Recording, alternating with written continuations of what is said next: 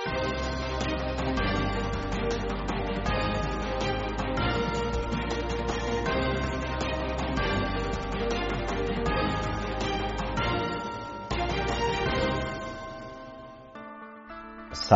چوبوی خوش آشنایی.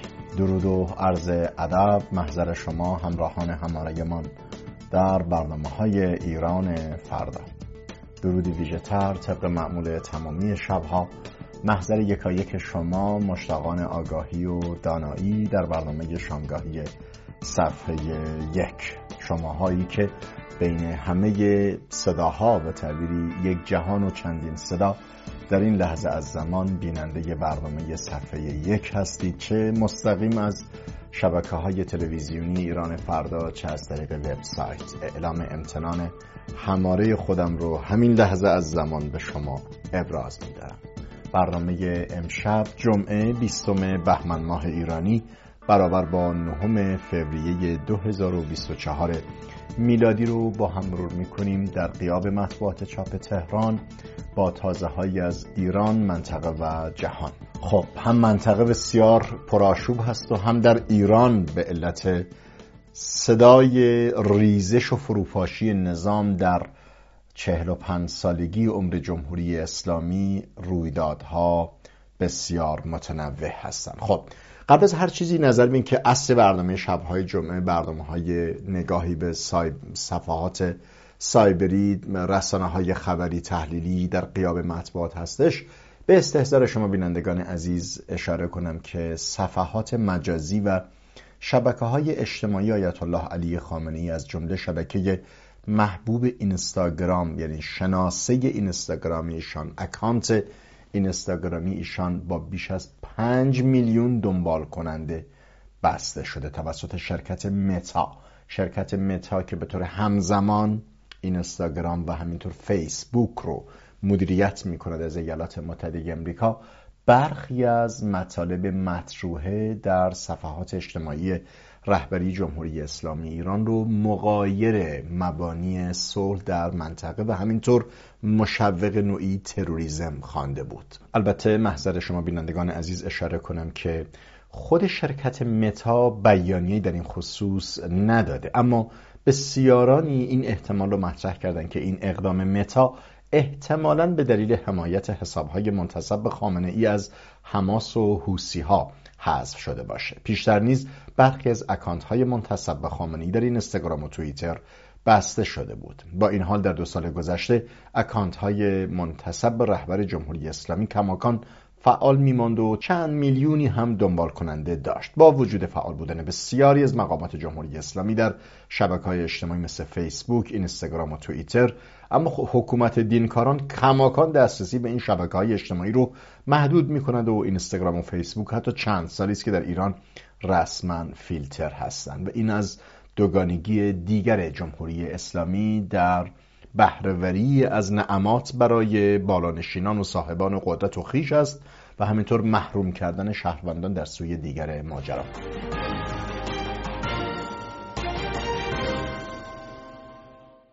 رفتارهای گاه و بیگاه جمهوری اسلامی از اعزام تروریست به برخی از کشورهای توسعه یافته و بعضا اقدام و ارتکاب و اعمال آنها مورد تحلیل بسیاری از رسانه هاست. تنها چند روزی از بیانیه پلیس ضد جاسوسی سوئد از خونسا کردن نقشه های حمله ایران در این کشور نمیگذشت که امروز خبر آمد که یک گروگانگیری در قطار سوئیس صورت گرفته که شخصی که گروگانگیری کرده بود تبر و داس و چیزهای دیگری داشت به زبان پارسی سخن می‌گفت. البته رسانه های مین استریم مثل حالا اسم نمیارم خیلی از این رسانه های پارسی زبان برون مرز ادعا کرده بودن که طرف ایرانی بوده.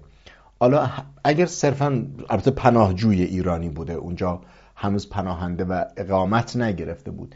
حالا به صرف پارسی سخن گفتنش ایرانی نامیده باشند نمی‌توان واقعا در این لحظه این رو با قاطعیت گفت. چرا که بسیاری از پناهجویان مقیم در کشور سوئیس عمدتا از همتباران ما از کشور پوزش می‌خوام. از کشور افغانستان هستن که خب اونها هم پارسی سخن می‌گویند از این منظر منبعی اشاره مصرح و مشخصی نکرد که لزوما تابعیت این شهروند ایرانی بوده باشه. کوتاه کلامان که مقامات سوئیس از پایان گروگانگیری چهار ساعته در قطاری در غرب این کشور با کشتن مزنون 32 ساله ای که گفته شده یک پناهجوی ایرانی است توسط پلیس و آزادی گروگانها خبر دادند. سخنگوی پلیس منطقه وود در یک نشست خبری گفت که گروگانگیر به تبر و چاقو مسلح بود و به فارسی و انگلیسی صحبت می‌کرد.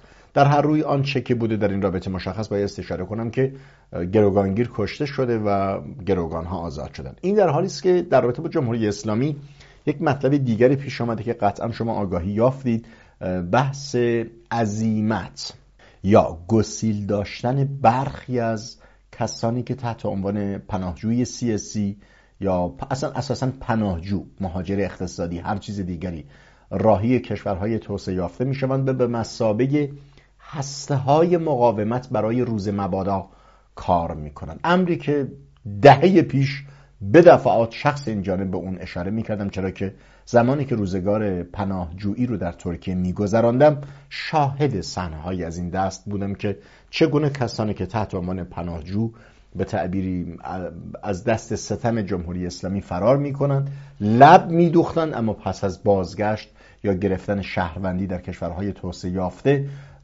به تطهیر تبهکاری های جمهوری اسلامی میپرداختن. الان سوئد در یک دستاندازهای زیادی بعد از محاکمه آقای حمید نوری با جمهوری اسلامی است. هم یک شهروند سوئدی اسیر دست جمهوری اسلامی شده که بوی به تعبیری احکام سنگین و اعدام براش به مشام عدل می‌رسه. همین که یک سری اختلالات امنیتی رو پلیس ضد جاسوسی سوئد به نحوی از آنها گزارش کرده. در همین رابطه مشخص باید اشاره کنم که پلیس ضد جاسوسی سوئد می‌گوید حملات برنامه ریزی شده جمهوری اسلامی ایران در خاک این کشور رو خونسا کرده. رئیس ضد جاسوسی در آژانس امنیت داخلی سوئد گفت حکومت جمهوری اسلامی فعالیت‌هایی رو با هدف انجام حملات فیزیکی علیه کسی یا چیزی در سوئد برنامه ریزی و مدیریت کرد. این مقام امنیتی بدون ارائه جزئیات گفت ما روی تعدادی از این موارد کار کردیم و بر اساس برآورد ما این خطرات خونسا شدند این اطلاعات در حالی منتشر شده که رادیو سوئد دو روز پیش در گزارشی تحقیقی خبر داد که یک زوج ایرانی پناهنده به این کشور در پی افشای همکاریشان با سپاه و طراحی به قتل رساندن سه یهودی از سوئد اخراج و به ایران بازگردانده شدند. حالا همه اینها در حالی است که شما آگاهی یافتید که اون جوانی که قرآن سوزی هم می کرد وابسته به جبهه هشتا شعبی بوده. یعنی لایه های بسیار پیچیده امنیتی که جمهوری اسلامی برای برهم ریختن توازن یا نظم یا صلح در کشورهای توسعه یافته که بعضا با اونها دچار مشکل میشه از پیچیده ترین و غیر اخلاقی ترین شیوه ها استفاده می‌کنه تا جایی که چنانچه اثبات شود. آن جوان عراقی قرآن سوز که الان حکم آمده برای اخراج ایشان چنانچه که اثبات شود که واقعا به وابستگی حشد و شعبی داشته خب میرسوند که جمهوری اسلامی و اعوان و انصار و ازناب آنها برای دستیابی به قدرت برای بحران افغانی علیه دشمن دست به چه کارهای تبهکارانه می‌زنند. حتی قرآن میسوزانند. حتی در واقع آرامگاه امام هشتم شیعیانشان رو منفجر می‌کنند. حتی مجید خویی رو بعد از آزاد شدن عراق در حرم امام اول شیعیان چه بسا خود اینها کشته باشند. و هر روی جمهوری اسلامی و اون, اون طبقه فکری اون کتگوری تفکریشون چرا که با مبنای خدعه و فریب و تقیه رشد کردند و آمدند به میدان نشستن بر سریر قدرت از این منظر ماکیاولیزم هم مرتکب چنین تبهکاری هایی نمی‌شد.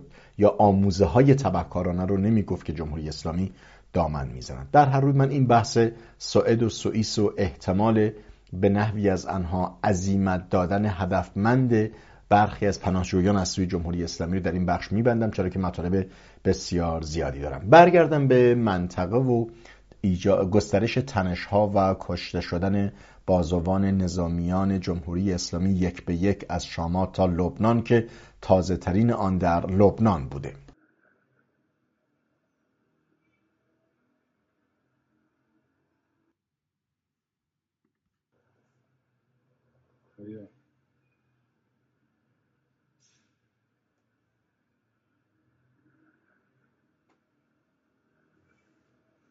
جمهوری اسلامی بدون ذکر نام اون مقام لبنانی و حزب الله گفته که حمله پهبادی رژیم صهیونیستی منظور کشور اسرائیل به یک خودرو در جنوب لبنان. در همین حد بسنده کرد رسانه های رسمی جمهوری اسلامی. حسب گزارش رسانه های رسمی جمهوری اسلامی منابع لبنانی از هدفگیری خودرو در جنوب این کشور از سوی پهپادهای اسرائیلی خبر دادند. البته همین رسانه های رسمی جمهوری اسلامی به نقل از منابع اسرائیلی ادعا کردند که اونها مدعی شدند که یک شخصیت مهم حزب الله در این حمله هدف قرار گرفته است. حالا این شخص چه کسی بوده؟ ایشون مسئول عملیات های حزب الله لبنان در جنوب این کشور بوده که جمهوری اسلامی سعی کرد این رو کوچک جلوه دهد. آقای عباس و دیر یا عباس و دیس تلفظ درست عربیش رو دقیقا نمی‌دانم. مسئول عملیات های حزب الله لبنان بوده که در نبطیه جنوبی این کشور در خودروی خود و طی یک حمله پهبادی عملا کشته شد. خودروی مورد هدف در جنوب لبنان حامل دو نفر بود که حسب این گزارش یکی از سرنشینان همانا مسئول عملیات های حزب الله لبنان بوده که شما در تصاویر هم دارید می‌بینید. فیلم حمله هوایی چند لحظه پیش اسرائیل هم منتشر شده بود در شهر شبکه ها و بسیاری از رسانه ها و کاربران نوشته بودند که یکی از رهبران بلندپایه حزب الله ترور شده است که این چندمین مقام کلیدی و بلندپایه جمهوری اسلامی است. این در حالی است که می‌دیدم جمهوری اسلامی مدعی شده که کشور اسرائیل یک آمبولانس رو هم زده. حالا ماجرا آمبولانس چیه؟ همینجور که من صحبت می‌کنم صحنه هایی از این تصاویر رو هم نشان می‌دهم. پیشتر گزارش هایی مطرح شده بود و منتشر شده بود مبنی بر اینکه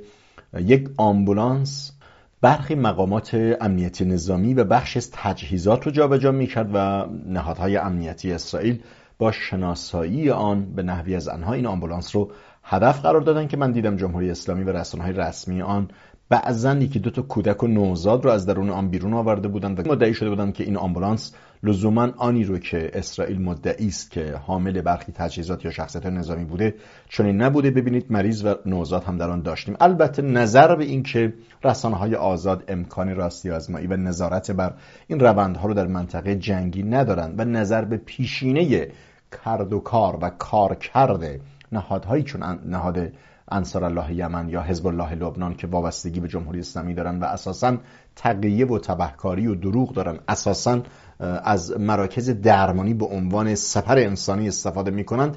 امکان راستی آزمایی صد درصدی وجود نداره و چه بسا چون این کاری رو کرده باشن و برخی از آمبولانس ها رو نهادهای انصار نهادهای حزب الله لبنان استفاده غیر واقعی از آن کرده باشن. نظر به اینکه آمبولانس اساسا برای جابجایی مجروحین و بیماران هستش اما ما دیدیم پیشتر در جنگ 33 روزه هم کنار بیمارستان های گروه حزب الله لبنان به تجهیز تسلیحات پرداخته بود که خب اونجا به مسابقه آماج یا هدف یا نشانگاه نظامی قرار می گرفت و اسرائیل اونجا رو منفجر می‌کرد. بعد متوجه می شدیم که خب انسان های بیگناه و بیماری که گروگان و اسیر دست نیروهای حزب الله بودن کشته می شدن همین کاری که الان اشاره کردم که بحث سوئیس و سوئد و عظیمت دادن یا همان جوان هشتا شبی قرآن سوزی که شاعبه های مطرح شده مبنی بر پیوستگی پیشینی ایشان به برخی از جریان های افراطی در منطقه. همه اینها عاملی شده که حزب الله لبنان هم گویا سعی کرده یک پاسخهایی رو بده. من می‌دیدم خبرهای منتشر شده بود که از گسترش پاسخ موشکی حزب الله به حملات اسرائیل حکایت داشت. البته رسانه های جمهوری اسلامی مثل شبکه المنار به اون پرداخته بودن خیلی در راستی آزمایی و یا حقیقت ماجرایات اون تخریب میزان تأثیری که داشته باشه نمی‌توان به اون اتکا کرد. در هر روی کماکان مردان جمهوری اسلامی عصبی و خشمالود هستند. از ترور یکایک و تک تک فرمانده فرمانده های ارشدشون در محور مقاومت که از عراق در شروع میشه در سوریه و در جاهای دیگر از پاسدار رزی موسوی تا آخری که در ابو ساعدی بوده در عراق. من دیدم گزارشی رو منتشر کردن و گفتن ملت همیشه در صحنه و امت حزب الله به خیابانهای بغداد آمدن و اعتراض کردن. کوتاه این رو ببینیم که اصلا هم شما اون وجه تشابه رو ببینید که چقدر پرشباهت هست. با اون ملت همیشه در صحنه ای که جمهوری اسلامی سالیانی از آنها استفاده می‌کرد. با تعداد معدودی کمتر از 50 تا 100 نفر که نوعی مناسبت های حکومتی بوده. اینجا رو هم ببینیم. خبرنگار با یک شور شوقی می‌گوید که ملت عراق اصلا کلا به پا خواستن که چرا چنین مهندس یا چرا چنین شخصیت نظامی نزدیک به حزب الله عراق رو زدن.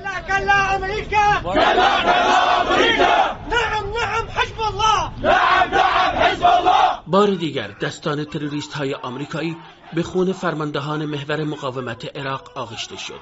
ساعت 21 و 35 دقیقه دیشب پهبادی آمریکایی با نقض حریم آسمان بغداد خودروی یکی از فرماندهان بسیج مردمی را در بازار منطقه المشتر بغداد هدف قرار داد. در این حمله تروریستی وسام محمد صابر معروف به ابو باقر الساعدی از فرماندهان هشت و شعبی به شهادت رسید. سمعت تا این خبر فاجعه بار را شنیدم سراسیمه به محل شهادت آمدم. دل ما از این جنایت آمریکا پرخون شده است. تا انتقام شهدا را نگیریم آرام نخواهیم گرفت. گفته می شود خب اعتراض بخشی از شهروندان عراقی رو می‌دیدیم که در واقع به حمله کشور امریکا از پایگاه هوایی عین الاسد با شلیک موشک به سمت خودرو در بازار منطقه‌ای در شرق بغداد که منجر به کشته شدن وسام محمد صابر معروف ابو باقر الساعدی از فرماندهان هشت شبی عراق بوده.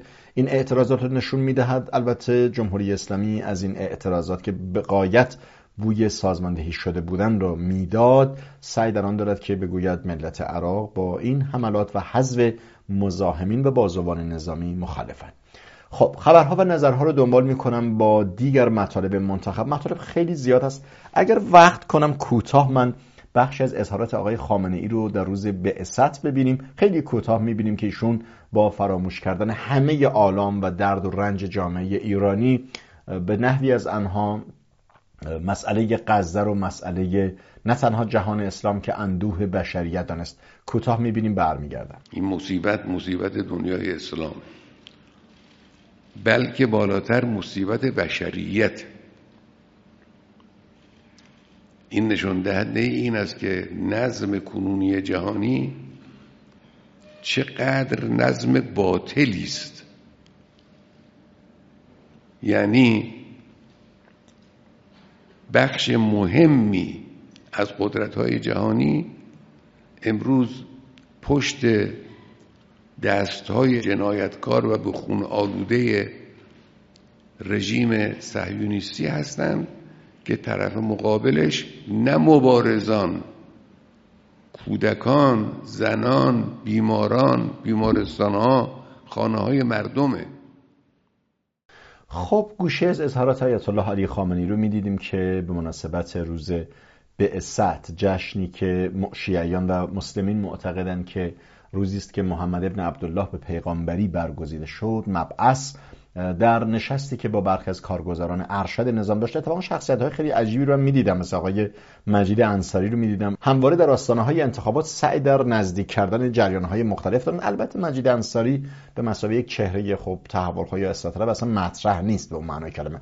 خب اصل مطلب این نبود. ایشون به مسئله غزه پرداخته بود و آن رو اندوه بشریت دانست و خواهان برهم ریختن نظم حاکم بر جهان شده و این رو نظمی ناعادلانه دانست. از جمله موضوعات دیگری که می‌بینم بسیار بر صدر رسانه ها بوده انتخابات امریکا و نوعی کمحافظگی و فراموشی آقای بایدن بوده. جمهوری اسلامی از این ابزار خب استفاده کرده برای تخریب حریف یا رقیب می‌بینه به هر صورت. اما موضوع در خود امریکا هم خیلی باستاب داشته.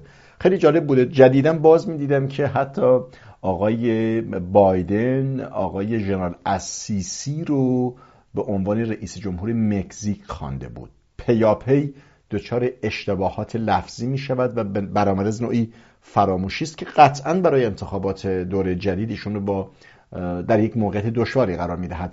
دو وید... یک... یک ویدئوی کوتاه ببینیم که ایشون میتران فرانسه رو برای رئیس جمهور آلمان می‌خواند. خب دستمایه تنزها و مسائل خاص خود شده. کوتاه ببینیم. Et là, Mitterrand, le président de l'Allemagne, euh, de la France, je veux dire, m'a regardé et m'a dit Vous savez, vous êtes de retour, mais pour combien de temps As you know, initially, the president of Mexico, Sisi, did not want to open up the gate to allow humanitarian material to get in. I talked to him. I convinced him to open the gate. I talked to Bibi to open the gate on the Israeli side. I've been pushing really hard, really hard to get humanitarian assistance into Gaza. خب ما بخشی از اشتباهات لفظی یا به نحوی از انها فراموشی های ذهنی آقای بایدن رو می‌دیدیم که موضوع بسیاری از رسانه ها بوده. گزارش بازپرس ویژه دادگستری یک بیانیه صادر کرده. خود آقای بایدن به خشم آمده. حسب بسیاری از گزارش ها و رسانه ها گزارش بازپرس ویژه برای بایدن که تبرئه قانونی بوده اما به نحوی از انها فشار روحی ایجاد کرد. تحقیقات در مورد نحوه کار آقای بایدن با اسناد. پس از معاونت رئیس جمهور به این نتیجه رسید که او مردی خوشنیت و سال خورده با حافظه ضعیف است. به کارگیری این عبارت موجب خشم آقای بایدن شده. در بخشی از این گزارش بازپرس ویژه نوشته بود که توانایی هایش در سنین بالا کاهش یافته است. هرچند گزارش وزارت دادگستری آمریکا گفت جو بایدن عمدن اسناد طبقه بندی شده. که دوران معاون ریاست جمهوری خود در خانه و دفتر کار نگهداری و افشا کرده اما هیچ اتهامی متوجه او نیست. جالب اینجا بود می‌دیدم همون گونه که اول برنامه اشاره کردم. بایدن در نشست مطبوعاتی امروز جمعه خود از اسیسی رئیس جمهور مصر به عنوان رئیس جمهور مکزیک یاد کرد. خب گوشه هایی از یک گزارشی رو می‌دیدیم که از ناتوانی ذهنی یا هوشی آقای بایدن رئیس جمهور آمریکا حکایت داشته که گزارش بازپرس ویژه دادگستری. اشاره کرده که مرد سالخورده است حسن نیت دارد اما حافظه ضعیف داره خود آقای بایدن به خشم آمد و گفت من هیچ گونه آر اسیر آرزه کم حافظگی نیستم. حالا هر چه هست نکته که من می‌خوام بگم چون دیدم جمهوری اسلامی خیلی از این موضوع بهره برداری می‌کنه یک نکته کوتاهی باید بگم که اگر در ایالات متحده امریکا شخص اول آقای جو بایدن در این جایگاه ما می‌بینیم که اگر ناتوانی داره حالا به علت سالخوردگی فراموشی ذهنی عدم بکارگیری واژگان به وقت لازم که همین ها در شن یک رئیس جمهور نیست یا به نحوی از آنها نشان از نوعی بیماری هست. اونجا قانون به گونه دموکراتیک است که همون وزارت دادگستری تحت امر ایشان بازپرس ویژه داره و گزارش تنظیم می‌کنه و نسبت به حالات ایشان و ناکارآمدی یا ناتوانی ایشان به ملت و به جهان گزارش ارائه می‌کنه. جمهوری اسلامی بیش از سه دهه شخصی به نام علی خامنه شده ولی مطلق فقیه که جان و مال و همه امور ایران رو در دست خود گرفته از نیاوردن واکسن گرفته تا کشدار شهروندان در خیابان همه چی در اختیار خودش است حتی دریغ از یک عذرخواهی کوچک. بدین روی از رسانه های جمهوری اسلامی بایستی در واقع این نکته رو متذکر بشم که به قیاس تطبیقی یک گروه اسلامی داعشی با یکی از دموکراتیک ترین حاکمیت عالم از این قیاس های تطبیقی نبایستی داشته باشم و با این مطلب وقت برنامه امشب من در همین مقال و مجال به پایان می‌رسد. تا درودی دوباره در شامگاهی دیگر و با تازه هایی از هر روز ایران در ایران فردا. بامداد روشن. آسمان آبی بدرود.